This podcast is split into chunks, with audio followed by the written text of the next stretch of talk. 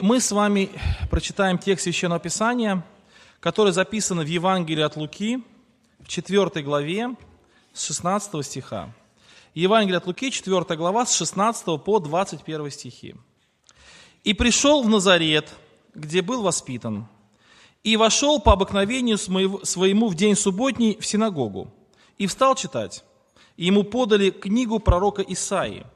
И, раскрыв книгу, нашел место, где было написано – Дух Господень на мне, Он помазал меня благовествовать нищим и послал меня исцелять сокрушенных сердцем, проповедовать пленным освобождение, слепым прозрение, отпустить измученных на свободу, проповедовать лето Господня благоприятное. И, закрыв книгу, и отдав служителю, сел, и глаза всех в синагоге были устремлены на него. И он начал говорить им, «Ныне исполнилось Писание, слышанное вами». Дорогие братья и сестры, меня всегда этот текст наполняет трепетом. Исаия, пророк, за 800 лет до описанных событий написал слова, которые вселяли надежду в народ израильский все эти годы. Они все эти годы ждали того, что написано в этой книге. И вдруг приходит человек, читает эти слова и говорит, ныне исполнилось то, чего вы ждали. Друзья, это очень трепетно, потому что, во-первых, показывает всемогущество и всеведение Бога. За 800 лет пророк Исаия знал, что случится.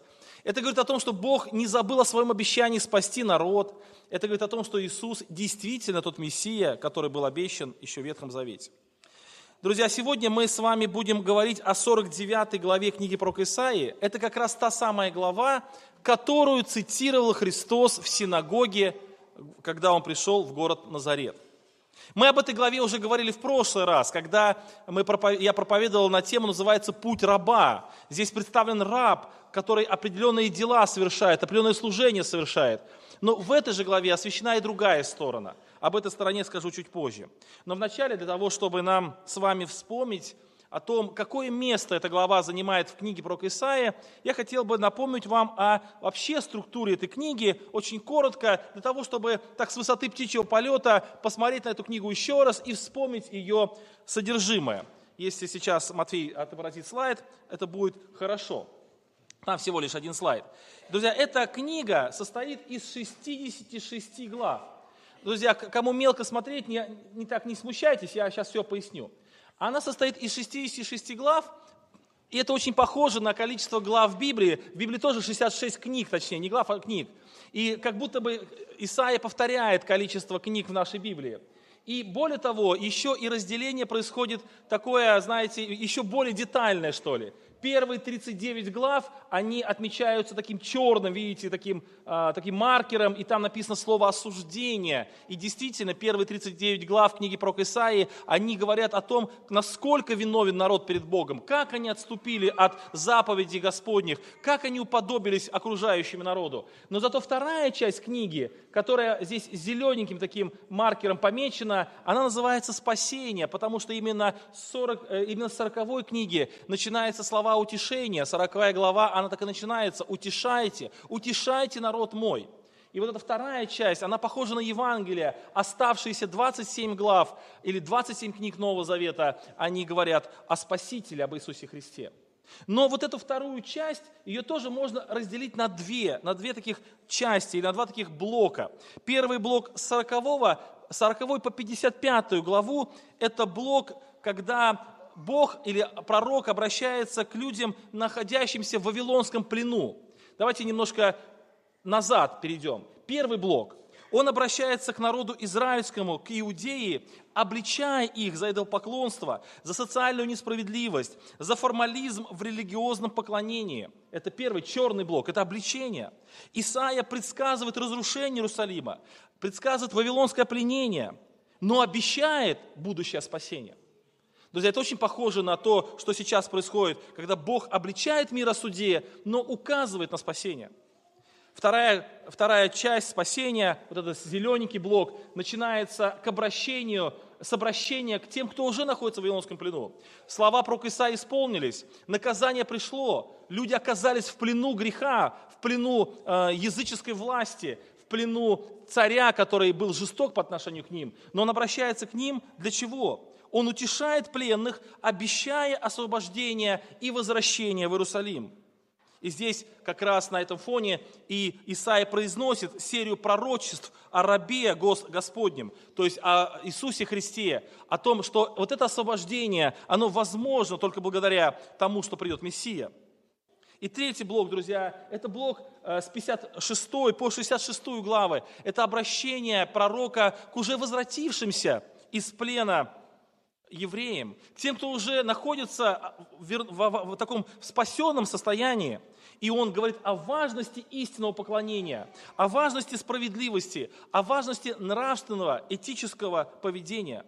И как раз в этой главе пророчествует он о новой небе, о новой земле, о будущем мире, где господствует мир и справедливость. Друзья, посмотрите, как это хорошо похоже на Евангелие. То есть в истории одного народа, который согрешил, наказан и спасен, который обличаем, утешается и которому после спасения, на которого возлагается необходимость вести правильный образ жизни, вот в этом в этом образе народа израильского нам отражена вся история человечества, который отступил от Бога, наказывается, но спасается через Мессию. И после спасения, друзья, обещание э, этому народу нового неба и новой земли. Но пока мы еще ждем этого, нам необходимо, друзья, иметь истинное поклонение Богу. И поэтому евангелист, прошу прощения, пророк Исаия называется ветхозаветним евангелистом, потому что он очень ярко раскрывает истины Евангелия. И мы сказали о том, что сегодняшняя наша проповедь будет основана на 49 главе книги пророка Исаия. И эта глава, друзья, она входит как раз во второй блок, то есть с 40 по 55 стих, это блок утешения, когда народ, еще находящийся в плену, еще не освободившийся, еще не получивший свободы, но он уже утешается от Господа. Друзья, этот блок, я уже сказал, начинается с 40 главы, где написано «Утешайте, утешайте народ мой». И здесь я хотел бы отметить очень важную мысль. А что такое утешение? Вот если вас спросить, что такое утешение? Друзья, и люди путают иногда это слово с другим словом слово утешение не означает э, ложную надежду, не означает покрывательство, когда человеку, который что-то совершил плохое, ему говорят, ничего страшного в этом нет, все нормально, сейчас все так живут, ты же тоже человек. Слово утешение, друзья, означает указание или, вот я даже записал себе эту формулировку, утешение – это продолжать показывать путь после того, как путь потерян. То есть человек заблудился в пути, а ему говорят, не унывай, мы тебе покажем выход. Утешение – это продолжать показывать путь после того, как путь потерян. Это продолжать показывать выход из положения после того, как ты заблудился. Утешение – это направление к выходу а не утешение, что все хорошо. Представьте, заблудился человек в лесу, а мы ему говорим, не страшно, не переживай, все люди блуждают. И много людей заблудилось, а много еще и умерли в лесу. Ничего страшного, ты один из них. Не, не, не суди себя самого, прими себя таким, каким ты есть, на самом деле являешься. Пусть ты будешь таким, как есть. Ничего страшного, не всем жить в городе, не всем наслаждаться. Можно жить просто в лесу и, э, и мучиться, ну такой есть ты. Друзья, это не утешение, это ложная надежда. Утешение – это показать выход. Иди туда, у тебя есть надежда. Ты, ты ослаб, ты ослабел, ты заблудился, но ты можешь выйти, ты можешь прийти туда и туда. Друзья, когда человек находится в грехах, современная психология, современный мир, они говорят нам о том, что они пытаются утешить нас. Они пытаются говорить, что все с нами хорошо, все с нами в порядке, все нормально. Христианское утешение другое, библейское утешение другое.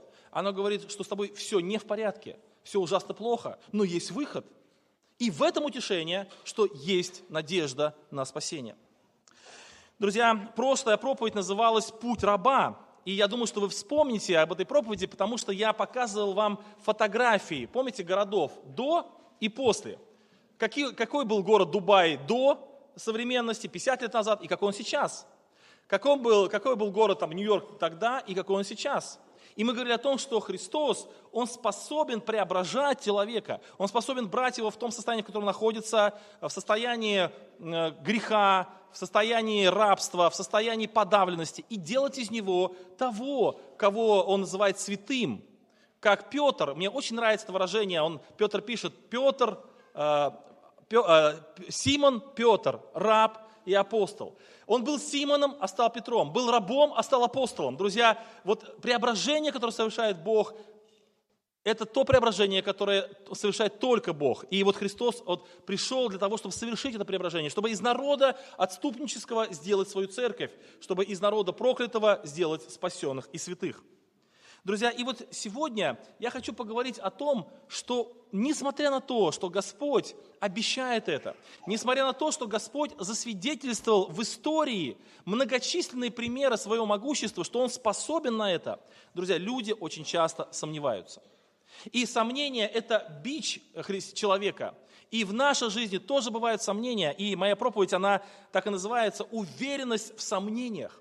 Когда люди, они настолько убеждены в своих сомнениях, когда их сомнения настолько цементируются, настолько э, как бы приобретают такую основу, что человек больше уверен в своих сомнениях, чем в Слове Божьем. Слово Божие что-то говорит, конкретно что-то говорит, а человек сомневается. Я помню пример, это был еще в Тольятти, я жил, и нас пригласили в одну деревню, примерно километров за 100 от Тольятти, сказали, что там живет одна сестра, которая впала в очень страшное состояние уныния. Она не верит в существование милости Божией, она верит в Бога, но не верит, что Бог ее любит. Когда мы к ней приехали, а она действительно много уже месяцев не посещает богослужения, и как получилось? Она говорит, что однажды Э, когда я слушал ее, даже не поверил, мне показалось, что она шутит, но потом многочисленные беседы с ней показали, что она говорит серьезно. А когда она стала рассказывать, говорит, я однажды молилась в собрании, я посещаю собрание за 100 километров от нас, это в Самару она ездит, вот, и приехала в этот город, и молилась на коленях, и во время молитвы я подняла глаза, открыла глаза и увидела брата одного из служителей церкви, который смотрел на меня. И я увидела в этом взгляде непрощение – я увидел, что Бог через этот взгляд говорит мне о том, что ты не можешь быть спасена. Как она увидела в этом взгляде? Это вообще непонятно. И она в это настолько уверовала, настолько она поняла, что это так есть, что, друзья, было разубедить ее невозможно. И я говорю, смотрите, написано в Библии, Бог любит всякого человека. Тут не написано всякого человека и в скобочках, кроме вас. Так не написано. Всякого человека. Она говорит, я понимаю, но не меня. И ее сомнения, они приобрели такую цементную форму, они настолько стали сильными, она настолько вот уверовала в своих сомнениях, что даже прямое Слово Божие, конкретное Слово Божие, оно не смогло эти сомнения разбить. Их, ее сомнения стали больше, чем Слово Божие. И в этой книге, или в этой главе, в 49 главе, есть два сомнения, о которых я хочу, хочу сказать. Сомнения, которые могут настолько одолеть человеком, который... Э, могут настолько э, одолеть человеком, что он не пойдет за Спасителем. Представьте этот заблудившийся лесу. Он устал, он изнемог. Возможно, ему там очень плохо, и вдруг приходит человек, который говорит, я знаю дорогу, пойдем. Но этот человек сомневается. Сомневается, сможет ли он уйти, сомневается, правильно ли они пойдут, сомневается, можно ли доверять этому человеку. Он во всем сомневается, и в конечном итоге эти сомнения заставляют его остаться, и он остается там, на том месте, где был. Да, друзья, мы все сомневаемся, но у нас есть силы преодолеть сомнения. Мы можем сомневаться, но мы пойдем. Друзья, но мы можем сомневаться настолько сильно, что сомнения заглушат в нас Слово Божие. О каких же сомнениях идет речь? Я скажу о трех сомнениях. В этой главе два сомнения, и одно сомнение не из этой главы, а оно дополнительное, но вы поймете, что я имею в виду. Итак, друзья, первое сомнение, сомнение, которое звучит в 49, в 49 главе, в 14 стихе. «А говорил, оставил меня Господь, и Бог мой забыл меня. Друзья, сомнение в том, что Господь оставил нас и забыл нас. А говорил, оставил меня Господь, и Бог мой забыл меня. То есть мы сомневаемся в том, что Бог о нас помнит. Мы сомневаемся в том, что Господь рядом с нами. И я, друзья, думаю, что каждый из нас, он сталкивался с таким сомнением. Когда нам кажется, что Бога рядом нет. Когда нам кажется, что наши молитвы не слышат. Нам кажется, что Господь нас оставил. Друзья, причины такого сомнения. Почему это сомнение возникает? Есть три причины такого сомнения, которые мы прослеживаем в этой главе. И первая причина – это то, что человек очень далеко ушел от Бога. Посмотрите, первый стих 49 главы, 49.1. «Слушайте меня, острова, и внимайте, народы дальние». Друзья, почему острова и почему народы дальние? Друзья, когда мы читаем Библию, мы должны читать его языком Библии. А язык Библии – это очень часто язык образный, язык поэтический. И в Священном Писании очень часто удаление от Иерусалима – это свидетельство удаления от самого Бога. Помните, Христос такую притчу говорил. Шел человек из Иерусалима в Иерихон и на пути попался разбойником. Христос приводит притчу о человеке, который уходит из святого в грешное от Иерусалима в Иерихон. И, конечно, на пути его постигают трудности, он попадает разбойником на пути. И вот этот образ, когда человек находится далеко от Иерусалима, это образ, образ отступления. Когда люди, э, когда находились народ израильский в плену, мы знаем, Даниил находился в Вавилонском плену, они молились, устремив свой взор на Иерусалим. Друзья, до сих пор евреи молятся, смотря на Иерусалим. Почему? Потому что надо туда стремиться. Вы знаете, когда евреи встречаются друг с другом, у них очень часто вместо приветствия звучит фраза «в следующий год в Иерусалиме». То есть Иерусалим это место святое, так было и в Ветхом Завете. И стремление в Иерусалим это стремление к Богу, а из Иерусалима это от Бога. Друзья, и поэтому здесь он говорит, народы дальние. То есть вы так далеко от Бога, что вы называетесь народами дальними. Вы живете не просто далеко, а вы прямо на островах живете. То есть у вас э, связь с Иерусалимом прекратилось полностью, вы как бы на острове, вы настолько далеко от Бога, настолько отступили от Бога, что до Иерусалима очень далеко, и не дойти отделяет море. Кстати, когда Иоанн пишет, что море там не будет, он имеет в виду, что не будет чего разделяющего человека и Бога. Итак, друзья, вот эта мысль, она может э, э, смутить человека. Человек может подумать, я настолько далеко от Бога нахожусь, я так далеко ушел, что уже Господь меня не видит. Я уже ушел за пределы Божьего влияния. Друзья, но Господь не оставил нас. Он дальше будет писать, забудет ли мать грудное дитё. Где бы ты ни находился, я с тобою. Друзья, если в нашем собрании есть люди, которые думают, что они не слышат Бога, или Бог не слышит их, потому что вы слишком далеко ушли от Бога. Может быть, кому-то кажется, что я уже настолько э, забыл сообщение, засуетился в этой жизни, настолько забыл про общение с Богом, что, наверное, уже все, для меня нет спасения. Друзья, даже на островах дальних Бог слышит. Для Слова Божьего нет уст, написано. Написано, если бы ты даже и в преисподней сокрылся, или на земле, и на, к звездам поднялся, Господь тебя везде будет слышать. Итак, первая причина, почему возникает сомнение, что Господь оставил и забыл, эта причина заключается в том, что человек далеко отступил от Бога, но человек, Бог ищет человека, как заблудшую овечку, как бы далеко он не ушел. Вторая причина, друзья, как ни странно, это бедственное положение. Посмотрите, здесь 9 стих. Для чего пришел раб Иисус Христос? Сказать узникам «выходите» и тем, которые во тьме, покажитесь. То есть эти люди сейчас находятся не просто далеко, они находятся во тьме, и они находятся в вузах. Некоторое время назад я услышал одну песню, это песня еще моей юности. Ее пел Александр Иванов, или поет Александр Иванов. Я никогда на нее внимания не обращал. Я помнил куплет этой песни, она часто звучала в нашу молодость, и там такие слова «Боже, какой пустяк», ну, может быть, знаете эту песню, такие, такая ненавязчивая мелодия, и никогда на нее не обращал внимания. А тут я слушался в слова, друзья, эти слова меня поразили. Я прочитаю вам два куплета. Первый куплет такой. «Я вижу небо, в нем тишина. Я поднимаюсь к небу, еле дыша, и вдруг понимаю, это во мне душа. Странное дело, это моя душа. Как нелепо жить вниз головой, когда такое небо есть над тобой. И кажется, звезды можно достать рукой. А я и не ведал, что этот мир такой. Друзья, человек пробуждается, он вдруг увидел небо.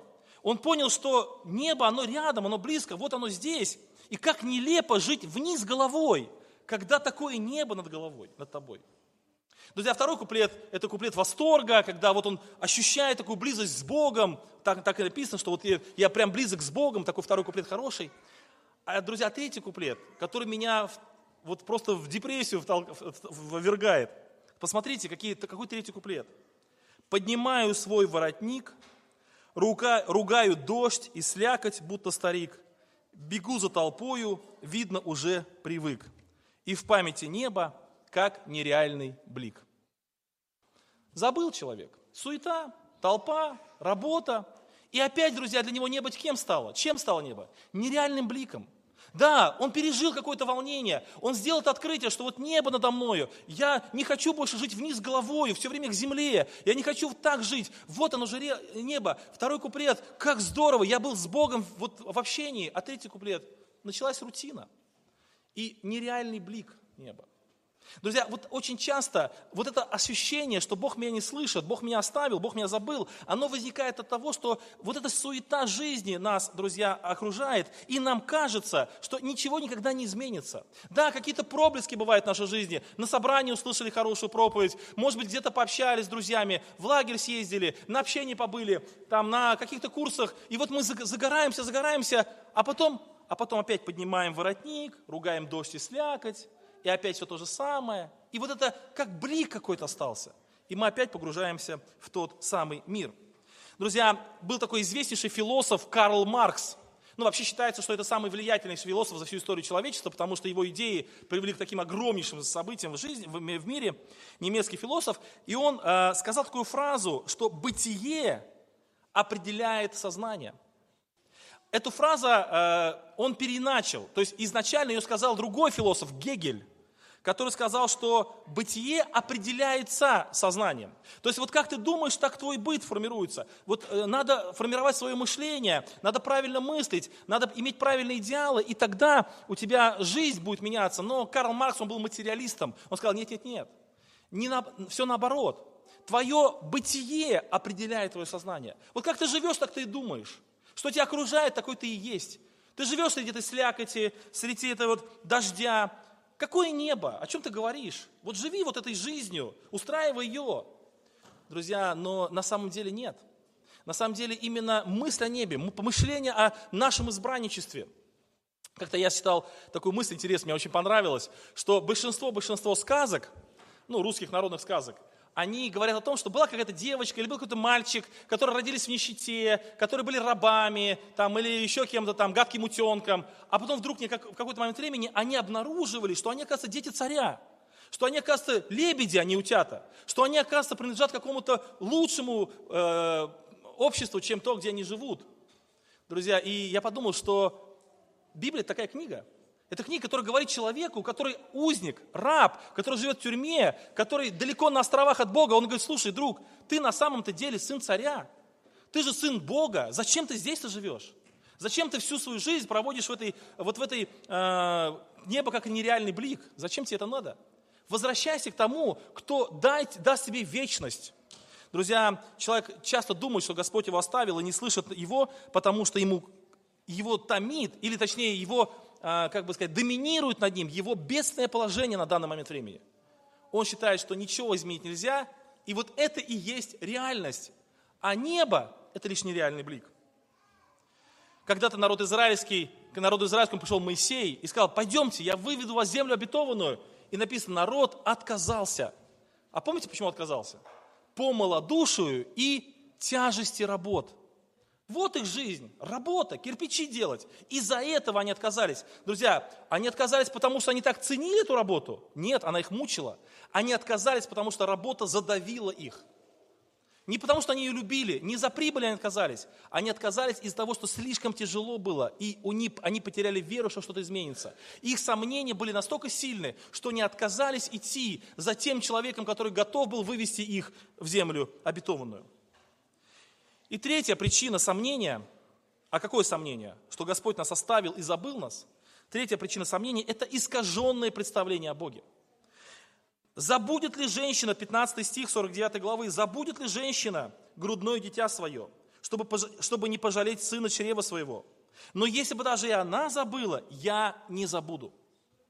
Друзья, кто знает Бога хорошо, тот никогда не подумает, что Бог его забыл. Никогда.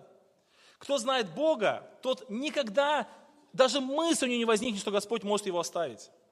Но люди, которые плохо знают Бога, которые давно с Ним лично не общались, которые имеют о Нем очень примитивные, искаженные представления, они думают, что Бог такой, как Он, как человек, как я. А я могу забыть, и человек может забыть, и люди вокруг тоже забывают нас часто, и с днем рождения не поздравляют, и в нужде оставляют, и Бог такой же.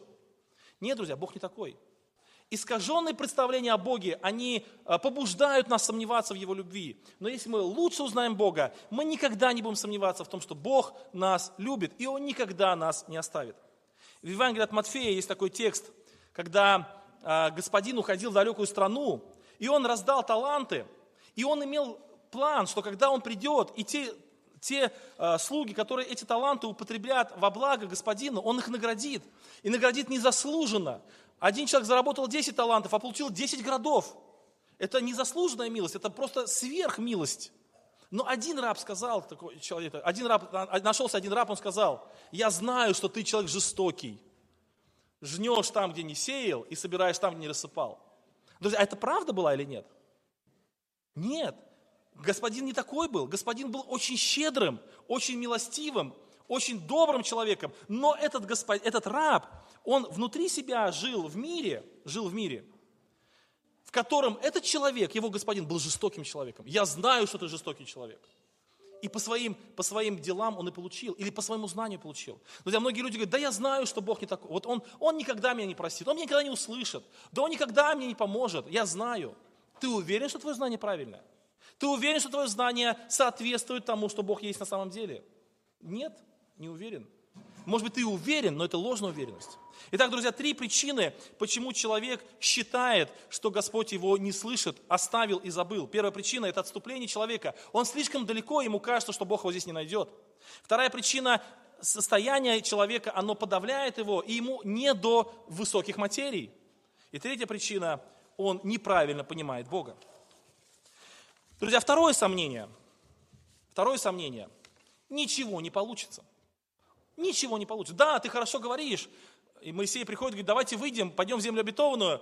Друзья, и они говорят, да ничего не получится. Хорошая мысль, отличная идея, я бы тоже так хотел. Я помню, я разговаривал с одним человеком несколько лет назад, ну, наверное, лет 10 назад, и я ему убеждал, э, ну, он живет, у него большая семья, и он занимается одним делом, и я его убеждал открыть свое дело, свой бизнес. И он мне говорит, ничего не получится, ничего не получится. Ты что ты? А а как в этом разобраться? Я его убеждал, друзья, ну, мы были в одной поездке вместе, я убеждал его несколько дней, приводил массу аргументов. Он говорит, слушай, как хорошо, как здорово ты рассказываешь, так прям хорошо. Да ничего не получится. Почему? Да я не смогу, ничего, там слишком много трудностей. Друзья, потом мы встретились с ним э, на следующий раз, наверное, где-то лет через восемь. И он говорит, Денис, я хочу тебя поблагодарить. Я все-таки послушался тебя, и сейчас у меня есть бизнес, который мне хорошо обеспечивает, он на хорошей машине приехал. Получилось.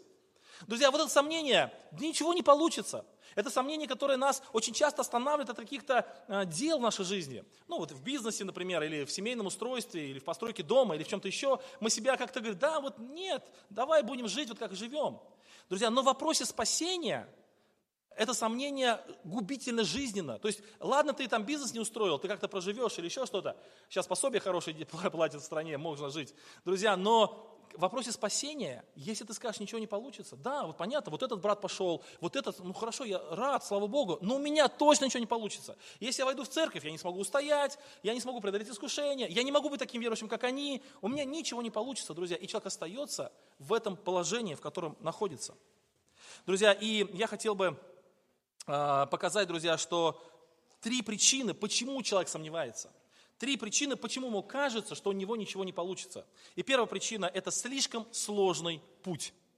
Идти слишком далеко. Вот э, по милости Бога, Бог очень часто не показывает нам путь, потому что иначе мы бы просто испугались.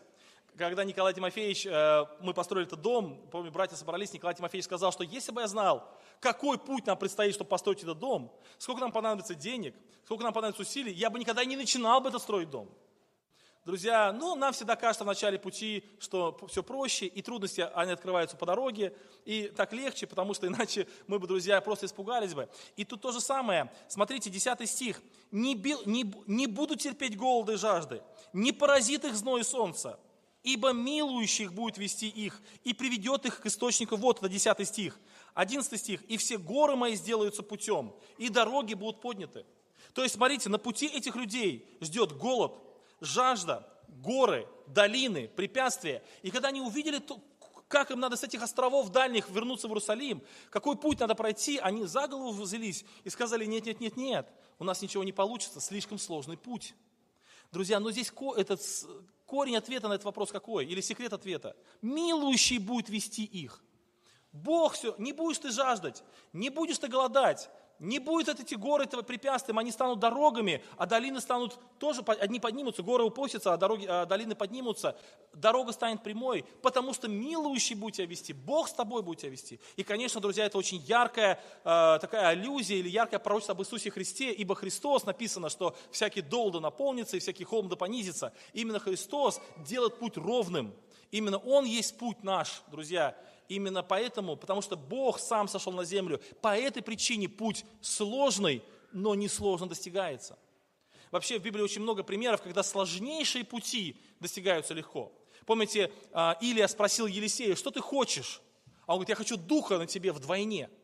А Илия говорит, ты трудного просишь, трудного. Друзья, а это трудное, трудно досталось Елисею или легко? Легко. Просто посмотри, как я буду взят, и получишь. Друзья, трудного ты просишь, а получишь легко.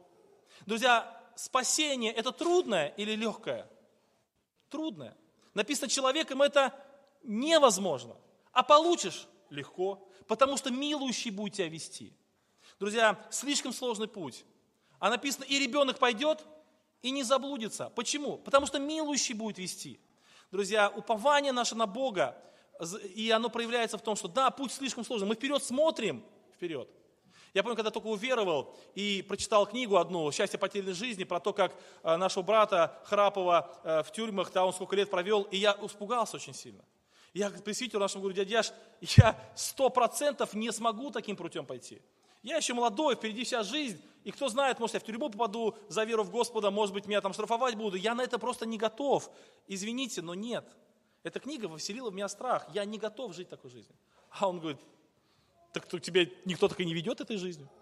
Живи, как живется. Бог знает, что тебя, когда нужно будет, Бог рядом будет, поможет. Друзья, это так и есть. Действительно, мы смотрим вперед, какой трудный путь, кто там знает, что впереди. Друзья, но прошли путь, и кажется легко. Прошли путь, и кажется благословение, потому что милующий тебя поведет. Итак, ничего не получится. Почему? Слишком сложный путь. Второй, друзья, слишком сильный враг. На этом пути не просто горы, не просто зной и холод, это можно перетерпеть, но на пути стоит враг. На пути стоит тот, кто строит нам ковы, кто устраивает нам засады, кто копает перед нами ямы, ловушки. И мы не можем против этого врага одолеть. Этот враг с многотысячелетней э, опытом войны, это сатана, который враг душ человеческих, слишком сильный враг. И в книге про Исаии он ассоциируется именно с царством Вавилонским и следующим царством. Это слишком сильный враг. Но посмотрите 24 стих этой главы. «Может ли быть отнята у сильного добыча, и могут ли быть отняты у победителя, взятые в плен? Вот эти люди в плену, во тьме, вот мы уже говорили, но их же кто-то пленил, они же как-то оказались в этом состоянии. А кто теперь их оттуда вытащит? Слишком сильный враг их туда посадил.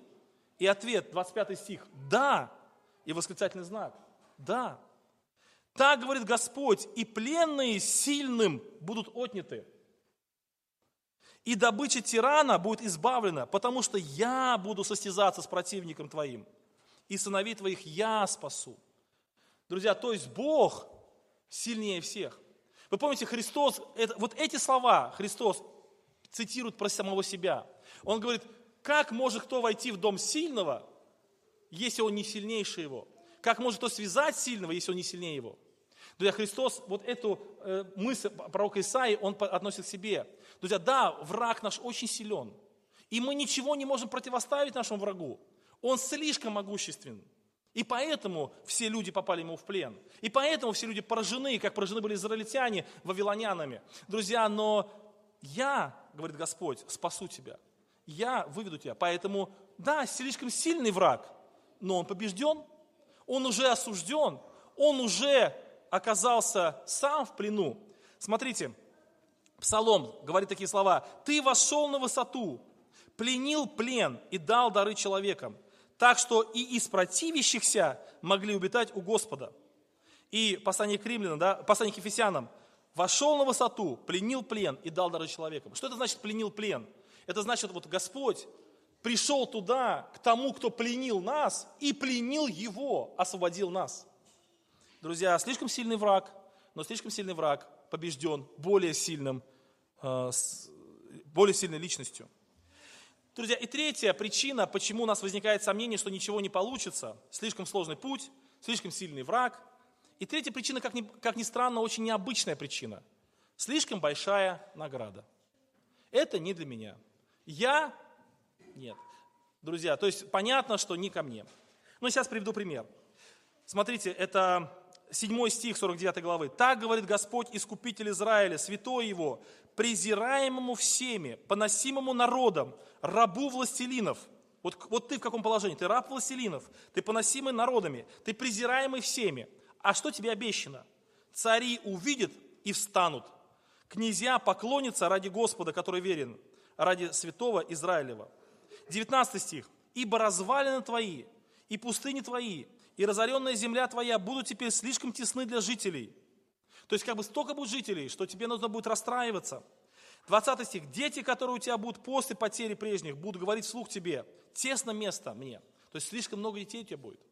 То есть награда настолько великая, награда настолько большая, что она кажется нереальной. Иногда люди думают про себя, ну да, понятно, что, э, ну вот знаете, э, ну как бы, помните, такой в сказках так часто говорят, а что там, проси там три каких-то там, э, ну что тебе дать, да, или у царя попросить, или там три желания какие-то исполнить. И люди очень часто просят что-то мелкое, ненужное, потому что они э, не решаются просить большое, что-то важное.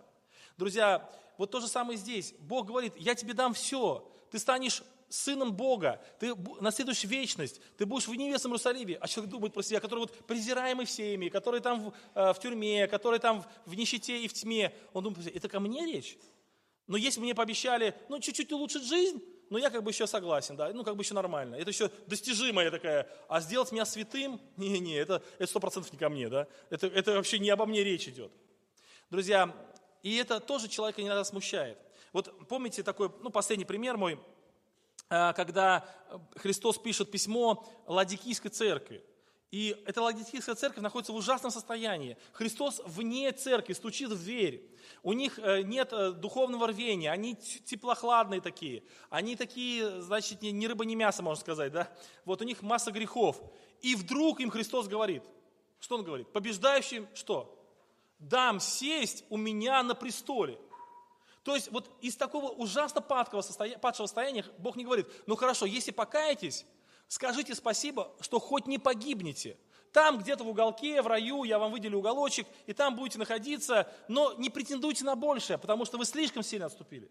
Нет, друзья, Он показывает им самое высокое. Будете сидеть со мною на престоле. Друзья, вот иногда это возникает, возник, возникает сомнение.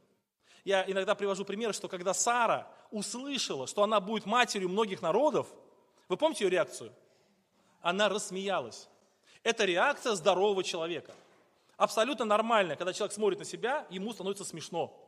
Старая женщина, не рожавшая ни разу, не имевшая ни одного ребенка, и вдруг ей говорят, ты будешь матерью многих народов. Очень смешно. Повеселили, спасибо. Ха-ха. Друзья, но потом она написано, верую посмотрела на Бога, и Бог ее сделал способной. Она, когда смотрела на себя, на себя, ей было смешно. А когда она посмотрела на Бога, ей не стало смешно. Она поняла, что это реально, что это возможно, что она действительно может стать матерью многих народов. И она стала матерью многих народов, потому что Бог это совершил, потому что Бог наделяет силой немощного – Друзья, когда Бог нам говорит, вот каждому из вас, вы будете спасены, вы будете в вечности, вы будете счастливы бесконечно с Богом, кто-то считает и думает, стоп, стоп, это точно не про меня, это может быть про апостола Павла, или про Яна Гуса, или про Храпова, это те люди, которые верные, которые такие сильные, мужественные, но я нет, мне хотя бы как-то там дотелепать до Царства Небесного, и хотя бы, чтобы меня просто там не выгнали, там, знаете, в, в три шеи оттуда. Нет. Друзья, поверить в то, что Бог способен и готов дать это. Итак, Второе сомнение, ничего не получится. Почему? Слишком сложный путь, слишком сильный враг, слишком большая награда для меня, это не ко мне. Друзья, и эти сомнения бывают настолько сильные, что человек просто не готов пойти за тем, который обещает его довести. И третье, друзья, сомнение, очень коротко я скажу, потому что коротко, потому что оно не в этом тексте не написано его. Третье сомнение заключается в том, что есть люди, к сожалению, среди христиан в наше время тоже таких немало – которые с кафедры, которые вслух в книгах пишут о том, что слова Исаи еще не исполнились. Они еще думают, что это будет когда-нибудь, там, в тысячелетнем царстве, или когда Христос придет второй раз, или еще что-то. Друзья, сомнение в том, что слова пророка Исаии которые прочитал Христос в синагоге, исполнились. Когда Христос взял эти слова, эту книгу про Исаия, 49 главу, Он какие слова сказал? Помните? Давайте прочитаем еще раз. 49 глава, ой, прошу прощения, Луки 4 глава, 21 стих. Луки 4, 21. И он начал говорить им, ныне исполнилось сие Писание. Друзья, нет смысла ожидать чего-то нового. Христос уже пришел. Милующий уже с нами. Победитель уже совершил победу. Все, что написано в книге про Исаия, исполнилось во Христе. Друзья, и это не надежда на будущее, это не надежда на новое, это факт реальный, который уже существует сейчас. Друзья, и это сомнение, третье, оно очень часто человека укрепляет в первом, втором сомнении. Да, вот когда Христос придет, или когда вот откроется вот там что-то еще, там, да, я не знаю, что придумывают люди, вот тогда мы и пойдем, тогда и все будет хорошо, тогда мы и увидим. Друзья, нет, Христос уже пришел, поэтому мы можем довериться Ему, мы можем быть уверены, что Бог не оставил нас и не забыл нас, потому что Христос пришел к нам в эту платоновскую пещеру, о которой мы говорили в прошлый раз. И Он способен вывести нас и привести нас туда, куда Он хочет привести. Поэтому второе сомнение тоже нужно гнать прочь. Друзья, я предлагаю сейчас вместе с вами помолиться, чтобы нам, друзья, наши сомнения преодолевать, чтобы довериться тому, кто называет себя милующим нас. Склоним колени наши, помолимся Богу нашему. Аминь.